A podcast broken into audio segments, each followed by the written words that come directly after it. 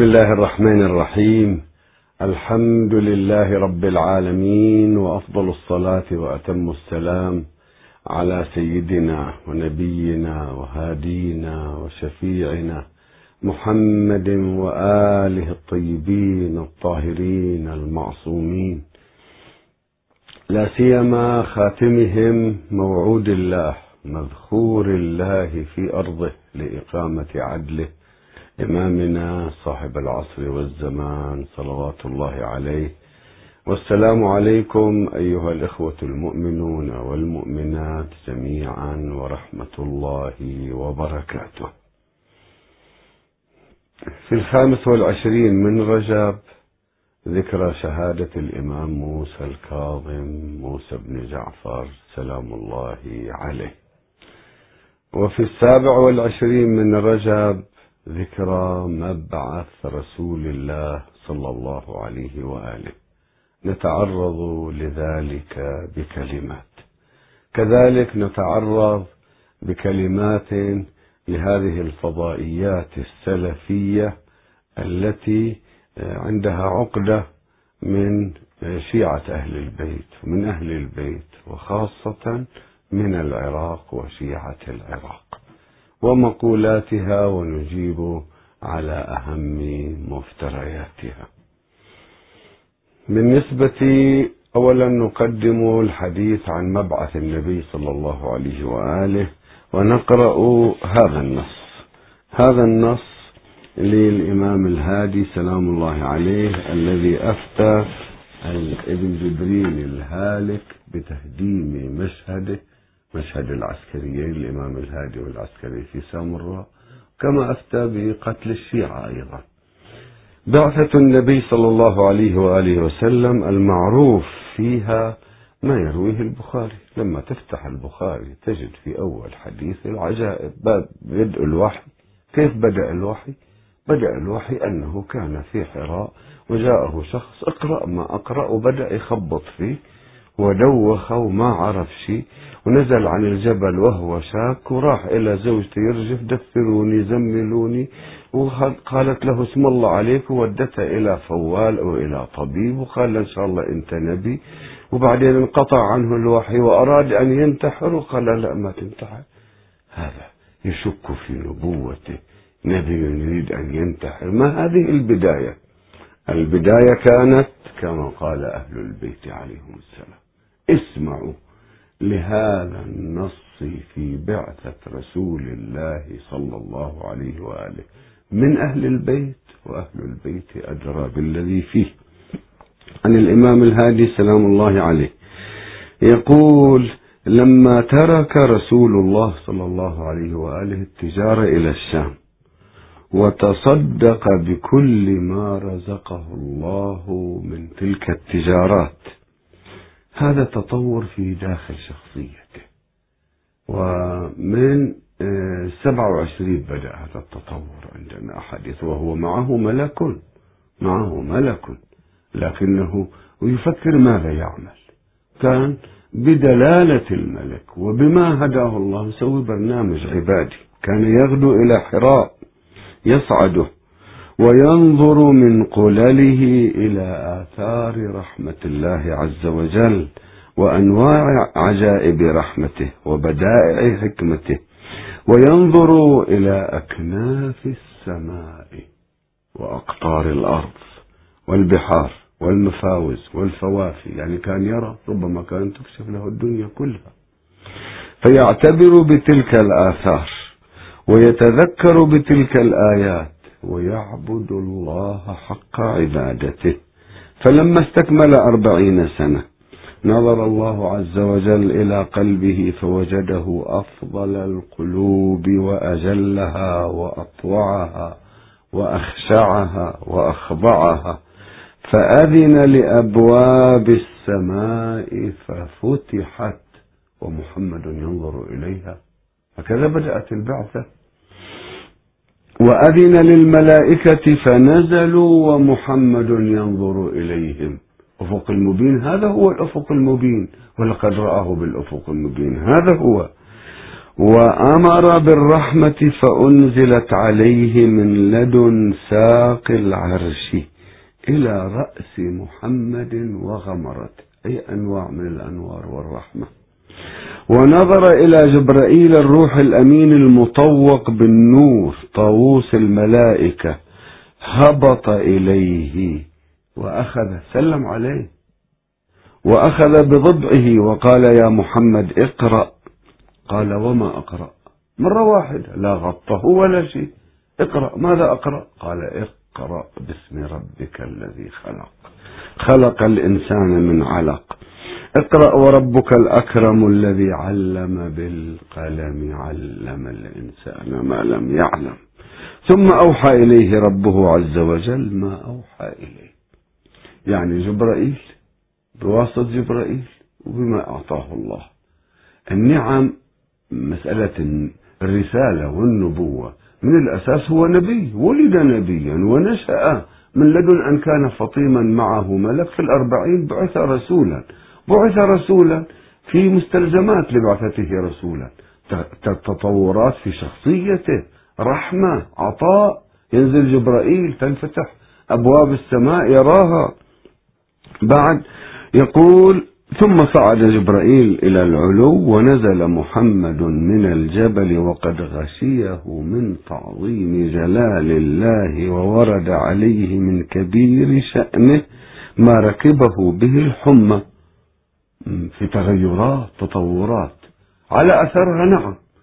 احتم. أصابته الحمى صلى الله عليه وآله. يقول واشتد عليه لم يشتد عليه شك في أمره. اشتد عليه قريش ستكذبه. يقول وكان من أول أمره أعقل خليقة الله وأكرم براياه. وأبغض الأشياء إليه الشيطان وأفعال المجانين. فأراد الله أن يشرح صدره ويشجع قلبه. فأنطق الجبال والصخور والمدر كلما وصل إلى شيء منها شجر البارز الصخر البارز المدر يقول ناداه السلام عليك يا محمد السلام عليك يا ولي الله السلام عليك يا رسول الله السلام عليك يا حبيب الله أبشر فإن الله عز وجل قد فضلك وجملك وزينك وأكرمك فوق الخلائق أجمعين. لا يحزنك قول قريش إنه مجنون وعن الدين مفتون. فإن الفاضل من فضله رب العالمين. فلا يضيقن صدرك من تكذيب قريش وعتاة العرب لك. فسوف يبلغك ربك أقصى منتهى الكرامات ويرفعك إلى أرفع الدرجات. بهذا الأفق المبين بعث نبينا صلى الله عليه وآله. وأما الإمام موسى الكاظم سلام الله عليه. الإمام موسى الكاظم سيد بغداد الذي يدفع الله به عن بغداد بنص صحيح عن الإمام الرضا سلام الله عليه. يدفع الله بقبره عن أهل بغداد. وما روي من أن بغداد تهدم أو تخرب حتى يمر المار ويقول هنا كانت بغداد لا أصل له من موضوعات الأمويين الإمام الكاظم سلام الله عليه سيد بغداد. يقولون أنه آه، بغداد الرشيد والمنصور. نعم بغداد شارع أبو نؤاس بغداد الرشيد. بغداد الأمبراطورية والتحكم والقاتل ودفن الناس ودفن السادات في أسطوانات القصور في البناء عليهم.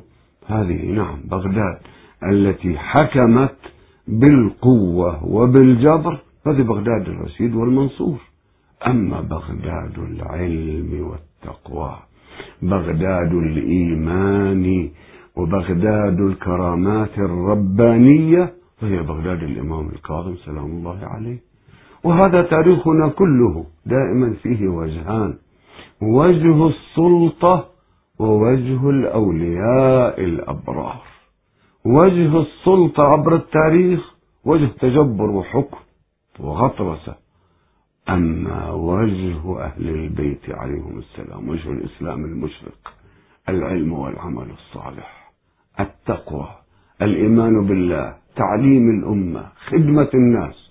نعم لبغداد وجهان وسيغلب غلب الآن وسيغلب مستقبل مستقبلا.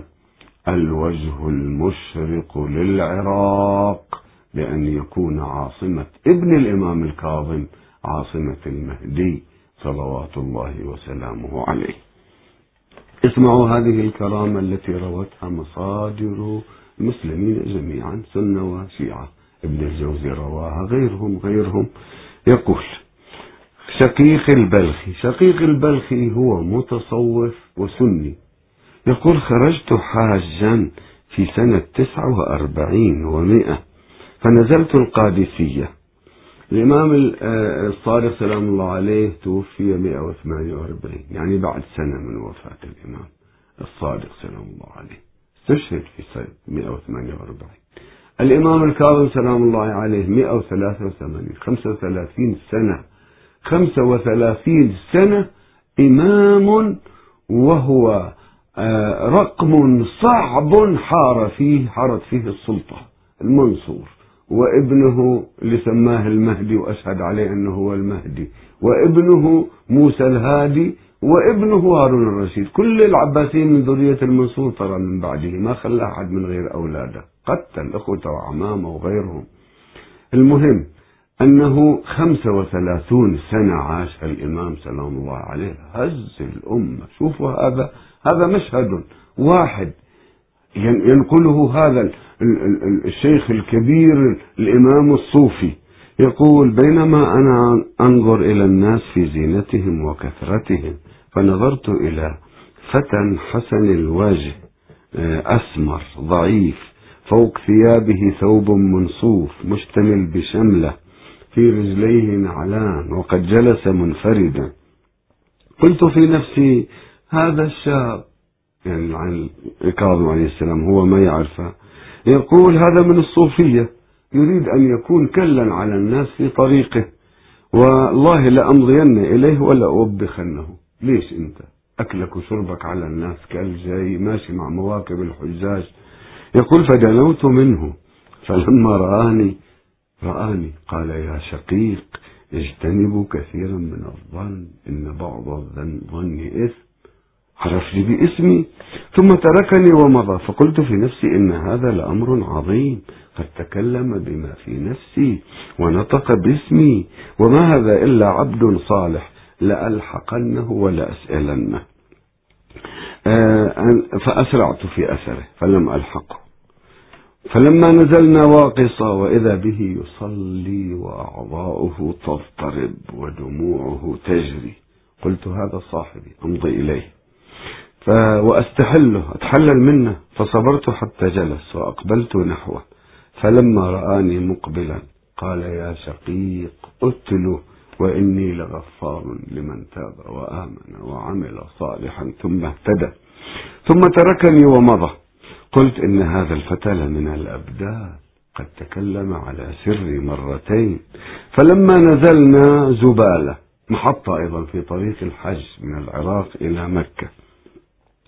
إذا بالفتى قائم على البئر وبيده ركوة ركوة آه، مثل الإبريق الكبير. يريد أن يستقي ماء. فسقطت الركوة من يده في البئر وأنا أنظر إليه. سقطت وقعت واحد دفعها ماذا صار. فرأيته قد رمق السماء وسمعته يقول أنت ربي إذا ظمئت إلى الماء. وقوتي إذا أردت الطعام. أنت ربي إذا ظمئت إلى الماء. وقوتي إذا أردت الطعام. اللهم سيدي ما لي غيرها فلا تعدمني تعدمنيها. قال الشقيق فوالله لقد رأيت البئر قد ارتفع ماؤها فمد يده وأخذ الركوة وملأها ماء فتوضأ وصلى. على سيدنا ونبينا وهادينا وشفيعنا محمد وآله الطيبين الطاهرين المعصومين.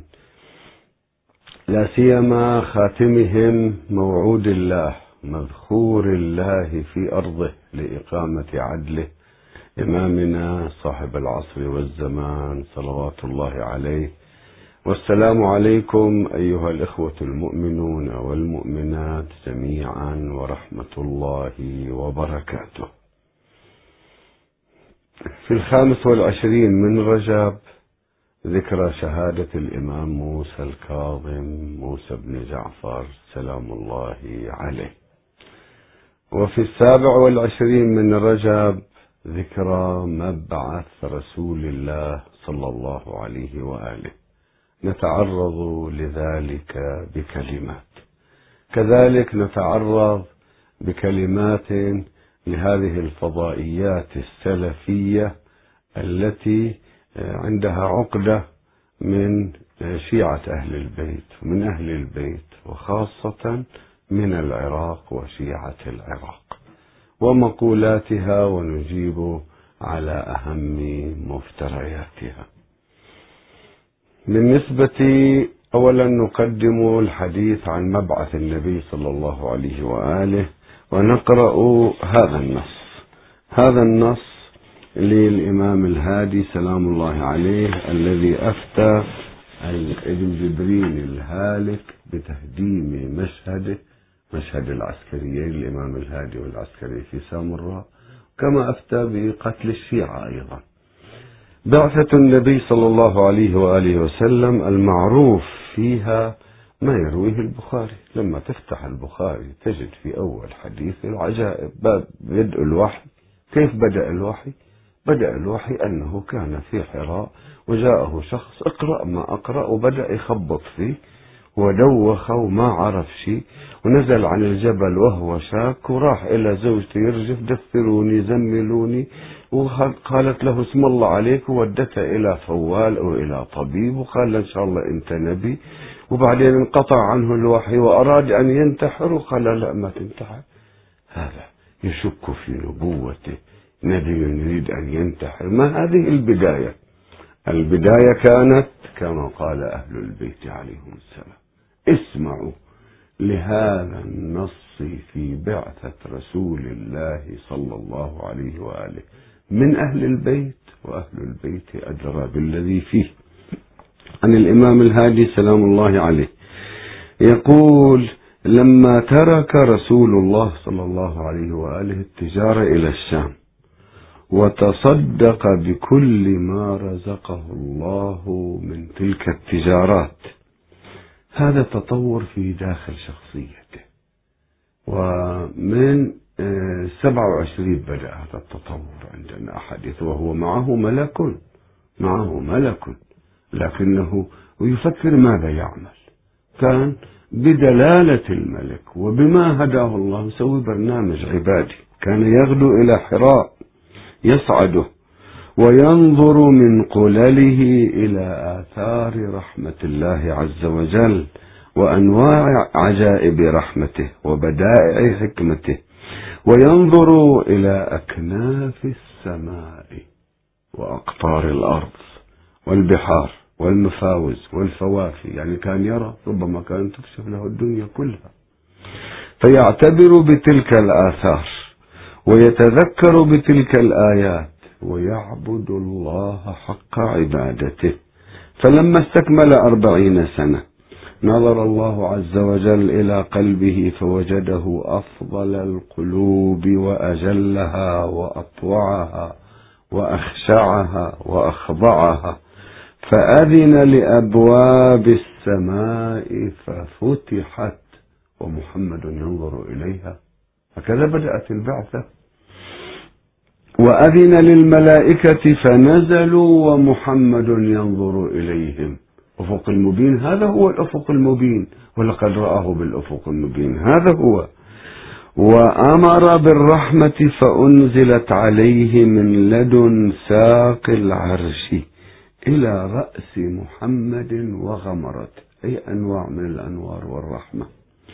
ونظر إلى جبرائيل الروح الأمين المطوق بالنور طاووس الملائكة هبط إليه وأخذ سلم عليه.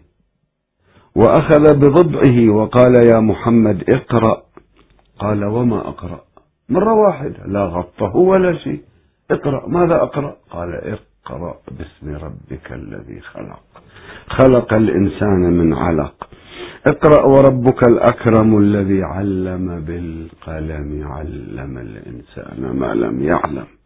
ثم أوحى إليه ربه عز وجل ما أوحى إليه. يعني جبرائيل بواسطة جبرائيل وبما أعطاه الله. النعم مسألة الرسالة والنبوة من الأساس هو نبي ولد نبيا ونشأ. من لدن أن كان فطيما معه ملك في الأربعين بعث رسولا. بعث رسولا في مستلزمات لبعثته رسولا. تطورات في شخصيته رحمة عطاء. ينزل جبرائيل تنفتح أبواب السماء يراها. بعد يقول ثم صعد جبرائيل إلى العلو ونزل محمد من الجبل وقد غشيه من تعظيم جلال الله وورد عليه من كبير شأنه ما ركبه به الحمى. في تغيرات تطورات. على أثرها نعم. احتم أصابته الحمى صلى الله عليه وآله. يقول واشتد عليه لم يشتد عليه شك في أمره. اشتد عليه قريش ستكذبه يقول وكان من أول أمره أعقل خليقة الله وأكرم براياه وأبغض الأشياء إليه الشيطان وأفعال المجانين فأراد الله أن يشرح صدره ويشجع قلبه فأنطق الجبال والصخور والمدر كلما وصل إلى شيء منها شجر البارز الصخر البارز المدر. يقول ناداه السلام عليك يا محمد السلام عليك يا ولي الله السلام عليك يا رسول الله السلام عليك يا حبيب الله. أبشر فإن الله عز وجل قد فضلك وجملك وزينك وأكرمك فوق الخلائق أجمعين. لا يحزنك قول قريش إنه مجنون وعن الدين مفتون. فإن الفاضل من فضله رب العالمين فلا يضيقن صدرك من تكذيب قريش وعتاة العرب لك فسوف يبلغك ربك أقصى منتهى الكرامات ويرفعك إلى أرفع الدرجات. بهذا الأفق المبين بعث نبينا صلى الله عليه وآله. وأما الإمام موسى الكاظم سلام الله عليه الإمام موسى الكاظم سيد بغداد الذي يدفع الله به عن بغداد بنص صحيح عن الإمام الرضا سلام الله عليه. يدفع الله بقبره عن أهل بغداد. وما روي من أن بغداد تهدم أو تخرب حتى يمر المار ويقول هنا كانت بغداد لا أصل له من موضوعات الأمويين. الإمام الكاظم سلام الله عليه سيد بغداد. يقولون أنه آه، بغداد الرشيد والمنصور. نعم بغداد شارع أبو نؤاس بغداد الرشيد. بغداد الأمبراطورية والتحكم والقاتل ودفن الناس ودفن السادات في أسطوانات القصور في البناء عليهم. هذه نعم بغداد التي حكمت بالقوة وبالجبر هذه بغداد الرشيد والمنصور. أما بغداد العلم والتقوى بغداد الإيمان وبغداد الكرامات الربانية وهي بغداد الإمام الكاظم سلام الله عليه. وهذا تاريخنا كله دائما فيه وجهان وجه السلطة ووجه الأولياء الأبرار. وجه السلطة عبر التاريخ وجه تجبر وحكم وغطرسة. أما وجه أهل البيت عليهم السلام وجه الإسلام المشرق العلم والعمل الصالح التقوى الإيمان بالله تعليم الأمة خدمة الناس.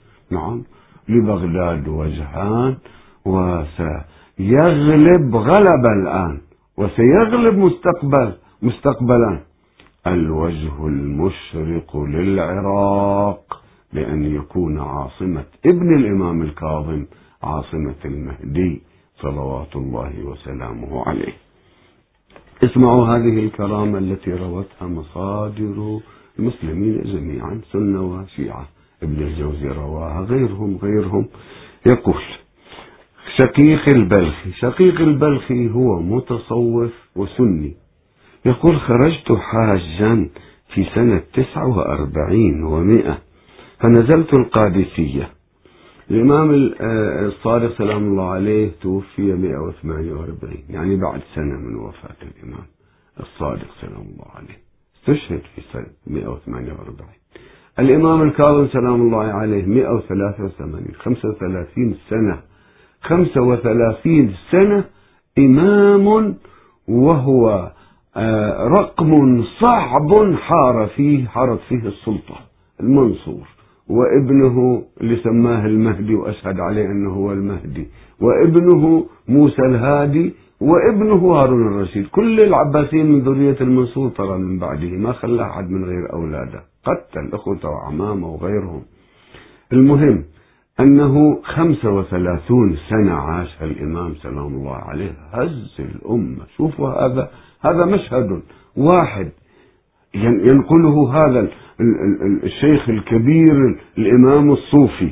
يقول بينما أنا أنظر إلى الناس في زينتهم وكثرتهم فنظرت إلى فتى حسن الوجه آه، أسمر ضعيف فوق ثيابه ثوب منصوف مشتمل بشملة في رجليه نعلان وقد جلس منفردا.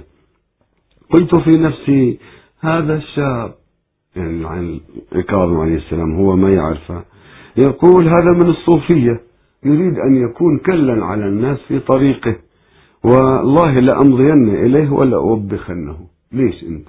أكلك وشربك على الناس كال جاي ماشي مع مواكب الحجاج.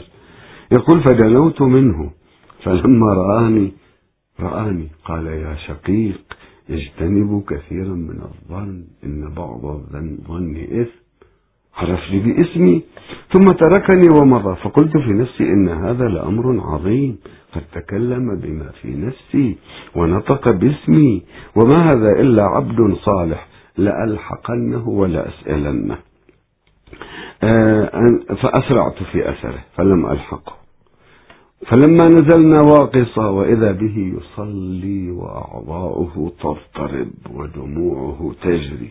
قلت هذا صاحبي أمضي إليه. وأستحله أتحلل منه. فصبرت حتى جلس وأقبلت نحوه. فلما رآني مقبلا قال يا شقيق اتلو وإني لغفار لمن تاب وآمن وعمل صالحا ثم اهتدى. ثم تركني ومضى. قلت إن هذا الفتى لمن الأبدال قد تكلم على سري مرتين. فلما نزلنا زبالة محطة أيضا في طريق الحج من العراق إلى مكة. إذا بالفتى قائم على البئر وبيده ركوة. ركوة آه، مثل الإبريق الكبير. يريد أن يستقي ماء. فسقطت الركوة من يده في البئر وأنا أنظر إليه. سقطت وقعت واحد دفعها ماذا صار فرأيته قد رمق السماء وسمعته يقول أنت ربي إذا ظمئت إلى الماء. وقوتي إذا أردت الطعام. أنت ربي إذا ظمئت إلى الماء. وقوتي إذا أردت الطعام. اللهم سيدي ما لي غيرها؟ فلا تعدمني تعدمنيها. قال شقيق فوالله لقد رأيت البئر قد ارتفع ماؤها فمد يده وأخذ الركوة وملأها ماء فتوضأ وصلى. وكما أن الله عز وجل يدفع ببغداد يدفع بالإمام عن بغداد لم يقل عن الكاظمية لم يقل عن شيعته عن كل بغداد. ولعل بغداد هنا رمز للعراق.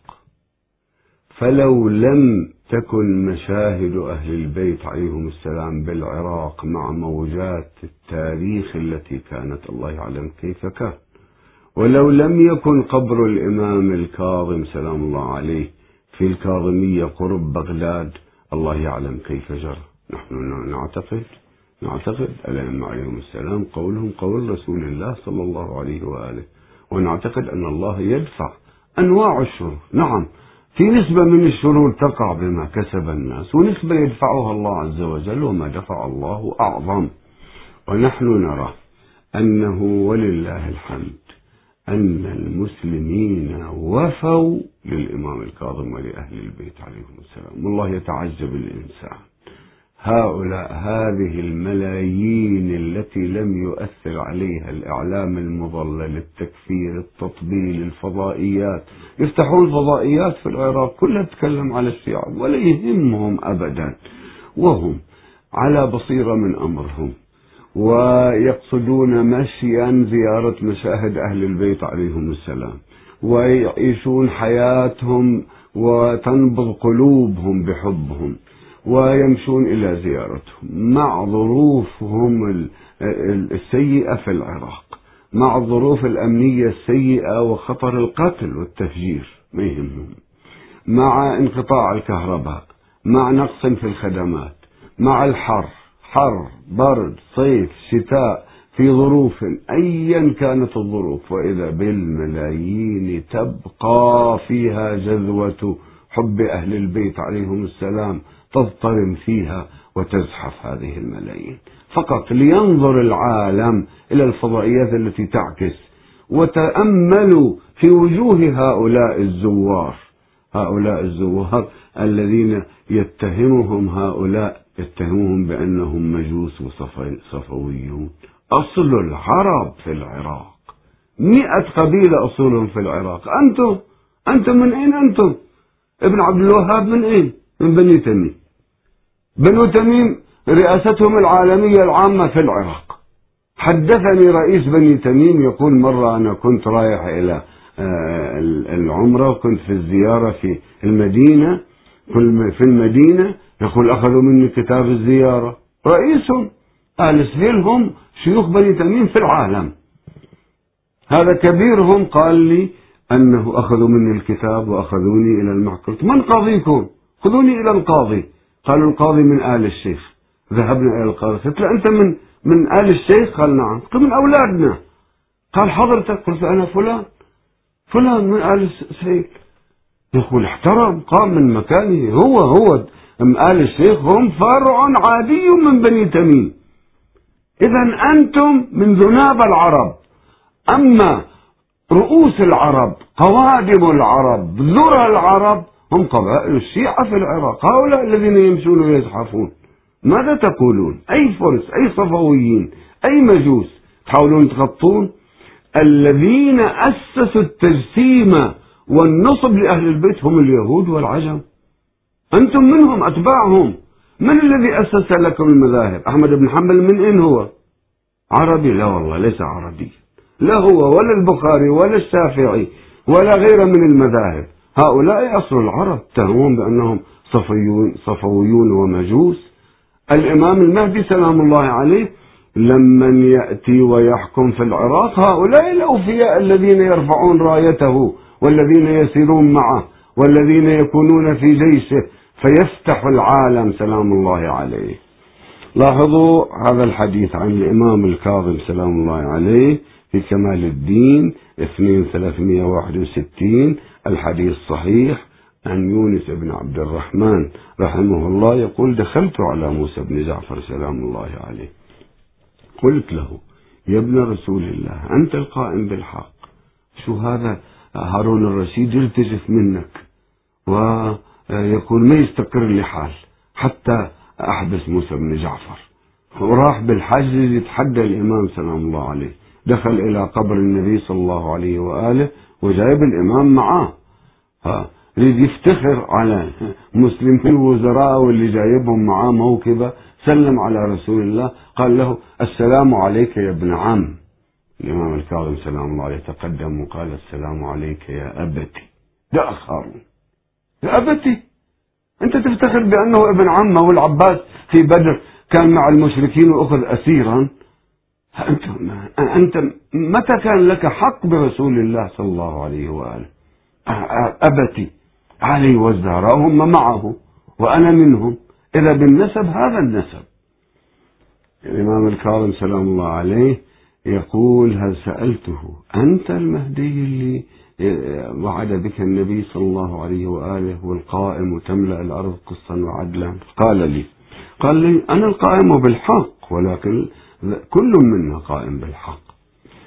ولكن القائم الذي يطهر الأرض من أعداء الله شوف يطهر الأرض كل الأرض ويملأها عدلا كما ملئت جورا وظلما هو الخامس من ولدي. له غيبة يطول أمدها يرتد فيها أقوام ويثبت فيها آخرون. ثم قال عليه السلام هذه تحية للإمام. بشرى لكم أيها الزائرون الزاحفون كبارا وصغارا. المرأة وأطفالها وزوجها والشايب والذي على العربة والماشي مشيا والمتكئ بعصا من أمكنة بعيدة وقريبة. أيها الزاحفون إلى مراكز النور قلوبكم مملوءة من نور. ماذا يقول الإمام سلام الله عليه؟ طوبى لشيعتنا المتمسكين بحبلنا. في غيبة قائمنا. الثابتين على موالاتنا والبراءة من أعدائنا. مصرين نحن على البراءة. البراءة أثوب من الولاية. والولاية لا تكون إلا ببراءة. نعم نبرأ من كل من ظلم أهل البيت. نلعنهم نلعنين. من هم؟ نبعث اللعنة وهي تعرف بالإيميل تعرف أصحابها. ما نسميه؟ هكذا. هذا ديننا مذهبنا. يقول الثابتين على موالاتنا والبراء من أعدائنا. أولئك منا ونحن منهم. قد رضوا بنا أئمة ورضينا بهم شيعة. لما مرضيون عند أئمتنا ما ماذا علينا؟ مرضيين عند أهل البيت وعند رسول الله. خلي يغضب علينا يغضب علينا شيوخ الوهابية يغضب علينا كل غضب الخيل على اللجم. خلي يعلكوا في لجمهم. قد رضوا بنا أئمة ورضينا بهم شيعة فطوبى لهم ثم طوبى لهم. هم والله معنا في درجتنا يوم القيامة. لا تستكثروا درجتنا درجة وسيعة. النبي أهل البيت عليهم السلام شيعتهم ثم هذه الدرجة الأولى. درجة ثانية إبراهيم أهل بيته أتباعه وبقية الأنبياء. ثم ماذا؟ نعم أولئك معنا هم والله معنا في درجتنا يوم القيامة. الأخ تفضلوا الأخ الشيخ ياسر الصالح من البحرين قالوا عنده مداخلة. تفضل أخ شيخ ياسر. السلام عليكم شيخنا. عليكم السلام أهلا وسهلا. تقبل الله أعمالكم وعظم الله أجوركم. الله يبارك فيك ويعزك. سماحة الشيخ آه، مداخلتي حول الإمام الحجة أجل الله تعالى فرجه الشريف. صلوات الله عليه. والحديث المعروف هو أفضل أعمال أمتي انتظار الفرج. نعم. طبعا لا يخفى عليكم وعلى المشاهدين الكرام أن انتظار الفرج ليس مجرد الجلوس دون عمل وإنما هو ممارسة النشاط للتمهيد لظهور الإمام الحجة عجل الله تعالى فرجه الشريف. وهنالك الكثير من الجوانب التي يمكن للإنسان أن يمارسها في هذا المجال. ولكن أحب أن أركز على قضية الإعلام في هذا الزمن خاصة مع التطور الكبير والثورة المعلوماتية الكبيرة التي حصلت. وخاصة أن علماء الإعلام والأساتذة في هذا المجال يعرفون الإعلام بأنه هو أسلوب إبلاغ الناس بالحقائق الصادقة ويركزون كثيرا على قضية الحقائق الصادقة. ولكن ما نراه اليوم في هذا الزمن أن هنالك الكثير من القنوات والوسائل الإعلامية التي لا تعتمد على الصدق في نقل المعلومة للمشاهدين بشكل عام. وهنا يأتي دور الإعلام الإسلامي في نقل الحقائق الصادقة للناس وللعالم بشكل كبير وخاصة في قضية الإمام المهدي والدور الكبير المفروض على المسلمين في الاستعداد لظهور الإمام المهدي وخاصة على العاملين في مثل هذا المجال للتبليغ بالإمام المهدي. شكرا أحسن. نعم. نعم كذلك. شكرا لكم. وهذه مسؤولية مهمة. إلفاتكم جيد أخي الكريم. إلفات جيد. والأخ يتكلم عن ضرورة إعلامنا في الواقع. نحن بعد تعتيم القرون علينا وهذه الثروة الضخمة من العلم والتاريخ والعقائد الفقه والعلوم المختلفة التي عندنا. نحتاج إلى تعدد فضائيات فما يقابلنا؟ أساليب كاذبة. نعم أساليب كاذبة.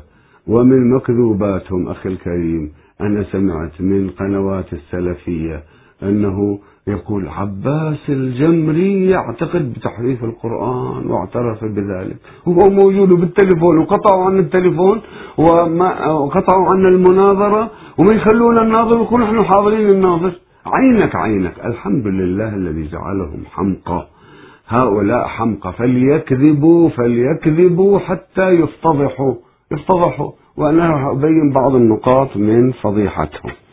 آه، كلامنا في تحية الإمام في بشارة الإمام الكاظم سلام الله عليه للمنتظرين لولده المهدي روحي له الفداء. ويستعظم بعضهم أنهم كيف هم في درجة أهل البيت في الآخرة؟ نقول لهم روى الترمذي بسند صحيح أن رسول الله صلى الله عليه وآله أخذ بيد الحسن والحسين وقال من أحبني وهذين وأمهما وأباهما فهو معي في درجتي في الجنة. والله لو ما أخذ بيد فلان أو فلان من أصحابه أو صحابه كنت هجمت بيوتنا. أخذ بيد الحسن والحسين. من أحبني وهذين وأباهما وأمهما فهو معي. وفي درجتي في الجنة. هذا كلامه كلام جده. الإمام الكاظم سلام الله عليه. ويا إخواني الأعزاء أنا أريد أن أعيد أقرأ فتوى آه، فتوى ابن باز في صدام حتى الذين على قلوبهم غشاوة يعرفوا. هذا رأيكم بالبعثيين صدام ماذا عدم بدأ ليش لما الآن قتل صدام استعنتم عليه بالأمريكان وأفتيتم بجواز ذلك أفتيتم بأنه كافر ويجب قتله. ولما قتل الآن لأنه الشيعة صار لهم وجود بحكم عددهم أخذوا مكانتهم في العراق. تغيروا 180 درجة حتى يكشف زيفهم. طيب الأخ محمد الحسيني من